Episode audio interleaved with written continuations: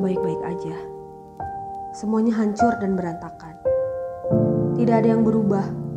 Semuanya tetap sama. Aku di sini tetap sendirian menunggu seseorang yang tidak pasti. Aku menunggu seseorang yang sebenarnya aku tahu kalau dia itu abu-abu. Tapi aku bisa apa? Aku harus apa? Apa aku harus menyerah? Sepertinya menyerah bukanlah keputusan yang tepat. Yang tahu itu aku, bukan dia dan juga bukan kamu. Terkadang aku ingin menyerah, terkadang aku lelah.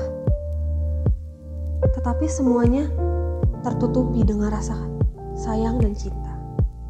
Hmm. Bodoh bukan? Bodoh.